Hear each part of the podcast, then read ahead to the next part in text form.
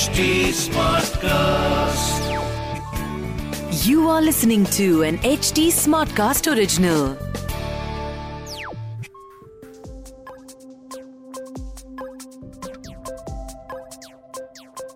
इस एपिसोड को स्टार्ट करने के लिए मेरे पास आपके लिए एक सवाल है।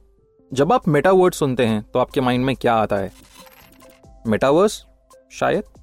या हो सकता है कि फेसबुक? क्योंकि फेसबुक ने अपने आप को रीनेम करा मेटा। या अगर आप एक गेमर हैं तो मेटा से आपको समझ आता है कि एक एक्रोनियम है। इसका मतलब होता है मोस्ट एफिशिएंट टैक्टिक अवेलेबल जी हाँ तो इस एपिसोड में हम बात करेंगे प्रिपेयर फॉर न्यू मेटा यानी prepare for new most efficient tactic available इसका मतलब क्या है? पिछले दो एपिसोड्स में मैंने एक चीज़ पे कॉन्टिन्यूसली रीएम्फेसाइज करा है कि काफ़ी सारे डार्लिंग कॉइन्स नेक्स्ट रन में शायद अपने ऑल टाइम हाई को बीट नहीं कर पाएँगे। और bear market is the time जहाँ बहुत सारे नए प्रोजेक्ट्स निकल कर आते हैं। तो बेयर मार्केट में जो नए प्रोजेक्ट्स निकल कर आएँगे, इन नए प्रोजेक्ट्स को आइडेंटिफाई करना, इन नए प्रोजेक्ट्स में इन्वेस्ट करना and at the same time पुराने प्रोजेक्ट्स को रिवैल्यूएट करना और फिगर आउट करना कि उनमें से किसके सर्वाइव के चांसेस कम हैं या ज़्यादा हैं, ये सारी चीज़ें मेटा के अंदर काउंट की जाती हैं। तो हो सकता है कि अगली बुल मार्केट के बेस्ट प्रोटोकॉल्स अभी ही क्रिएट करे जा रहे हों या अभी उनकी डेवलपमेंट कॉन्टिन्यूएशन में हो, जब से वो स्टार्ट हुए हैं। अभी, आपको ये समझना पड़ेगा कि मेटा ढूंढना थोड़ा सा एक एक्टिव इन्वेस्टर का ट्रेड है। तो अगर आप एक एक्टिव इन्वेस्टर नहीं हैं तो ये एपिसोड आप स्किप भी कर सकते हैं। बट मैं आपको रिकमेंड करूँगा कि स्किप करने की जगह आप इसे सुने, क्योंकि आपको शायद ऐसे कुछ इंसाइट्स मिलें जो आपको ओवरऑल इन्वेस्टिंग में हेल्प करें। तो मेटा के लिए आपको सबसे पहले ये समझना पड़ेगा कि जो भी प्रोजेक्ट्स अभी चल रहे हैं, उनके अंदर आपको कुछ बेसिक्स आइडेंटिफाई और इवेल्युएट करने हैं। इसको ऐसे सोचते हैं कि 2021 में कौन से सेक्टर्स ऐसे थे जो काफ़ी लाइमलाइट में रहे? ये सेक्टर्स थे डिसेंट्रलाइज फाइनेंस गेम फाई यानी गेम फाइनेंस एन मेटावर्स ये चार सेक्टर्स टॉप पे रहे थे थ्रू आउट द ईयर और इन चारों सेक्टर्स के अंदर मिनी सेक्टर्स भी क्रिएट हो रहे हैं। तो अगर आप हर एक सेक्टर को ऑब्ज़र्व करते हैं और उनके मिनी सेक्टर्स को आइडेंटिफाई करते हैं तो शायद आप एक पैटर्न ऑब्ज़र्व कर सकते हैं।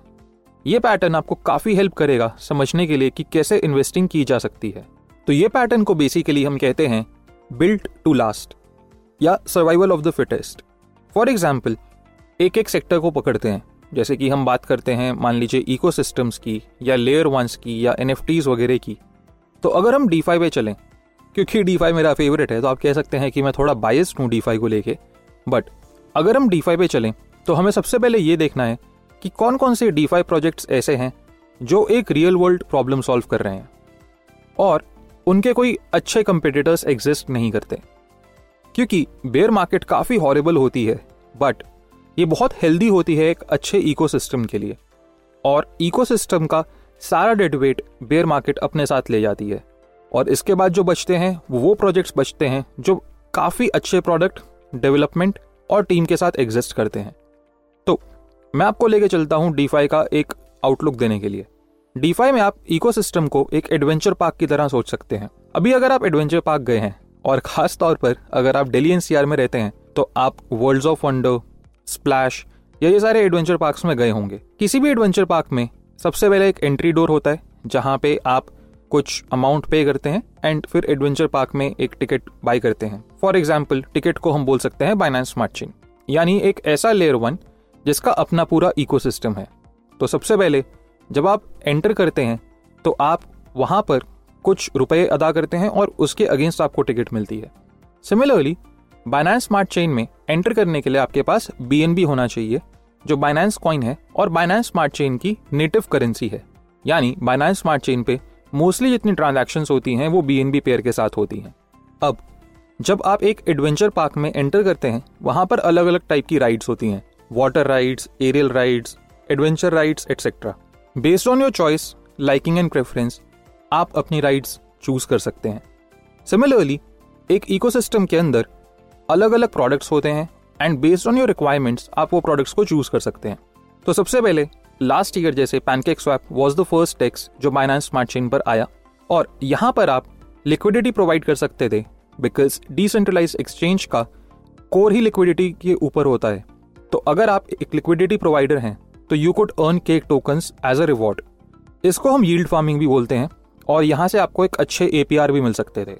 बट क्योंकि pancake swap was the first product तो ये इकोसिस्टम का एक कंप्लीट सोल्यूशन नहीं था। और यहाँ से एक प्रॉब्लम निकल कर आई कि पैनकेक स्वैप पे जो रिटर्न्स मिलते थे, वो मैनुअली कंपाउंड करने पड़ते थे।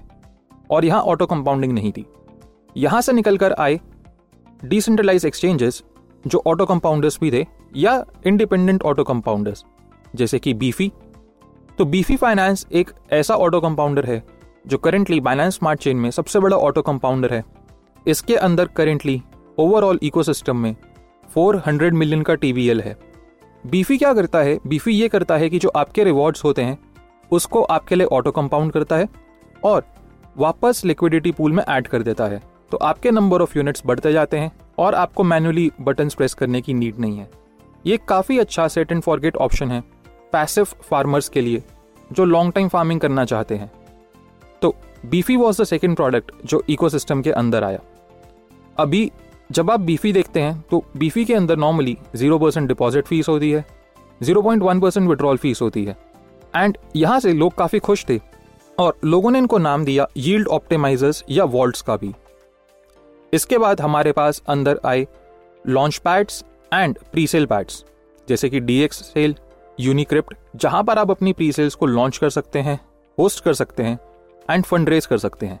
इन्हें मैं बोलता हूँ एरियल राइड्स की तरह, क्योंकि ज़्यादातर सारे लोग यहाँ जाते हैं मस्त एरियल राइड लेने के लिए बट ना डेस्टिनेशन पता होती है, ना पैराशूट होता है। तो वो सीधे धड़ाम से नीचे गिरते हैं और काफ़ी लॉस खाते हैं, क्योंकि इन प्लेटफॉर्म्स के ऊपर काफ़ी सारी प्री सेल्स ऐसी होती हैं जो स्कैमर्स रन करते हैं या फेक टीम्स रन करती हैं और वो इवेंचुअली रग पुल भी होते हैं। तो अगर आप एक एरियल राइड के लिए जाना चाहते हैं तो डेस्टिनेशन पता करके जाइए, उस कंपनी के बारे में पता करके जाइए और पैराशूट तो 100 परसेंट साथ में कैरी करना बनता ही बनता है। अभी बाइनेंस स्मार्ट चेन इकोसिस्टम के अंदर जो नेक्स्ट प्रोडक्ट आया, वो था one inch which is a DeFi aggregator ये आपको बताता है कि बेस्ट रूट कौन सा है ट्रांजैक्शन के लिए एंड काफ़ी फ़ीस बचाने में भी हेल्प करता है। मैं आपको इसका एक रियल वर्ल्ड एग्ज़ाम्पल देता हूँ। जब आपको अपनी फ़्लाइट टिकट बुक करनी होती है तो आप 10 अलग अलग साइट्स पर जाके प्राइस कंपैरिजन करते हैं राइट इसके लिए काफ़ी लोग स्काई स्कैनर यूज़ करते हैं, जो आपको best site with the best coupon code बताता है। वन इंच भी बिल्कुल वैसा ही है। जब आपको कोई ट्रांजैक्शन करनी है, आप वन इंच पर जाके ट्रांजैक्शन कर सकते हैं। One inch best route figure out करता है बेस्ट एक्सचेंज फिगर आउट करता है विद लोएस्ट फ़ीस एंड आपको काफ़ी सेविंग्स करने में हेल्प करता है। ये गाइड की तरह हम मान सकते हैं। यानी जब आप एक एंटरटेनमेंट पार्क में जाते हैं तो गाइड आपको सारा रूट बताता है। ये बताता है कि कौन से पैकेज में आप most number of rides with lowest amount of fees ले सकते हैं। अभी वन इंच एग्जैक्टली वही काम करता है। देन आते हैं यील्ड हंटिंग जोन्स जैसे कि लिक्विड ड्राइवर जो हालाँकि बाइनेंस स्मार्ट चेन पे नहीं है बट इसके एक ऑल्टरनेटिव फैंटम चेन के ऊपर है, जहाँ पर आप यील्ड को हंट कर सकते हैं।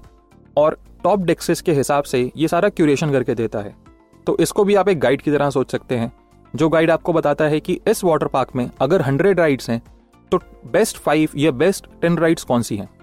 अब नेक्स्ट आते हैं इंक्यूबेटर्स एंड लॉन्च पैड्स जो थोड़े सोफिस्टिकेटेड ऑडियंस के लिए होते हैं। यहाँ से प्रोजेक्ट्स इंक्यूबेट होते हैं, उन्हें इनिशियल फंडिंग मिलती है और उन्हें इनिशियल एक पुश और बूस्ट मिलता है। एंड फाइनली हमारे पास आती है इंश्योरेंस इंश्योरेंस को आप समझ सकते हैं कि वाटर पार्क में जैसे छोटे बच्चों के साथ उनके पेरेंट्स जाते हैं। सिमिलरली किसी भी डीफाई को सिस्टम के अंदर इंश्योरेंस बहुत इंपॉर्टेंट होती है क्योंकि इंश्योरेंस आपके फंड्स को प्रोटेक्ट करती है। And in case of any event जहाँ पे अपना पैसा लूज करते हैं, आप इंश्योरेंस से क्लेम कर सकते हैं। एज लॉन्ग एज आपका कॉज इंश्योरेंस ने कवर करा था।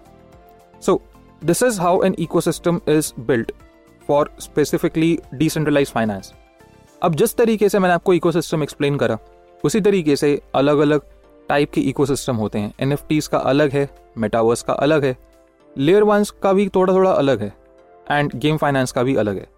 तो आप ये इकोसिस्टम्स को स्टडी कर सकते हैं एंड फिगर आउट कर सकते हैं कि कौन सा इकोसिस्टम आपको सेंस बनाता है एंड किसमें आप इन्वेस्ट करना चाहेंगे। यहाँ से आपको एक चीज़ का ध्यान रखना है कि आपको ओवर एस्टिमेट नहीं करना ह्यूज ए के ऊपर, क्योंकि मैंने आपको डीफाई का सिस्टम बताया।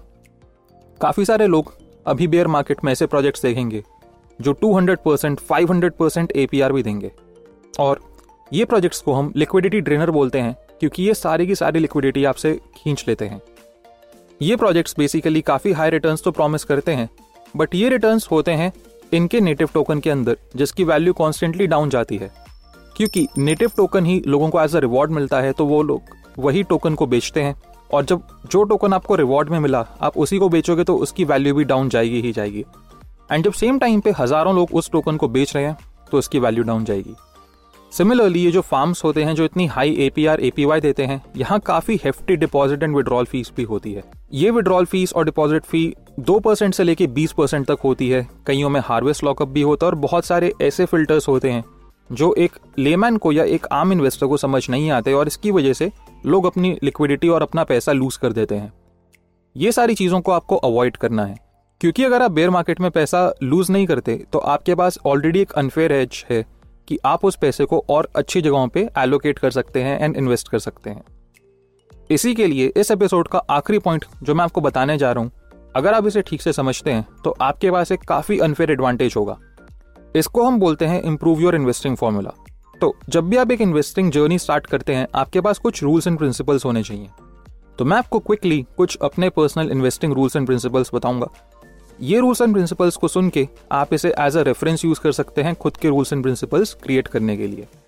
सबसे पहले, मेरा पहला रूल है invest early and invest often rule two I never invest money that I am not okay losing तो मैं वही पैसा इन्वेस्ट करता हूँ जो आज डूब भी जाए या जल भी जाए तो मेरी लाइफ में कुछ इम्पैक्ट नहीं आएगा। तीसरा, क्योंकि मैं एक semi active market investor and participant हूँ, मेरा बिहेवियर भी मेरे प्रोफ़ाइल के हिसाब से अलाइनमेंट में रहता है। मैं खुद को अपडेटेड रखता हूँ प्रोजेक्ट्स के बारे में पढ़ता हूँ, अच्छी जगहों से नॉलेज एंड इन्फॉर्मेशन को कंज्यूम करता हूँ। रूल फोर मैं ज़्यादा टेक्निकल एनालिसिस ट्रेड्स या high A P R A P Y projects को चेज नहीं करता। रूल फाइव मैं हमेशा कुछ कैश या स्टेबल कॉइन पोजिशन रखता हूँ। रूल सिक्स मैं डू योर ओन रिसर्च यानी डी वाई ओ आर का एक फर्म बिलीवर हूँ।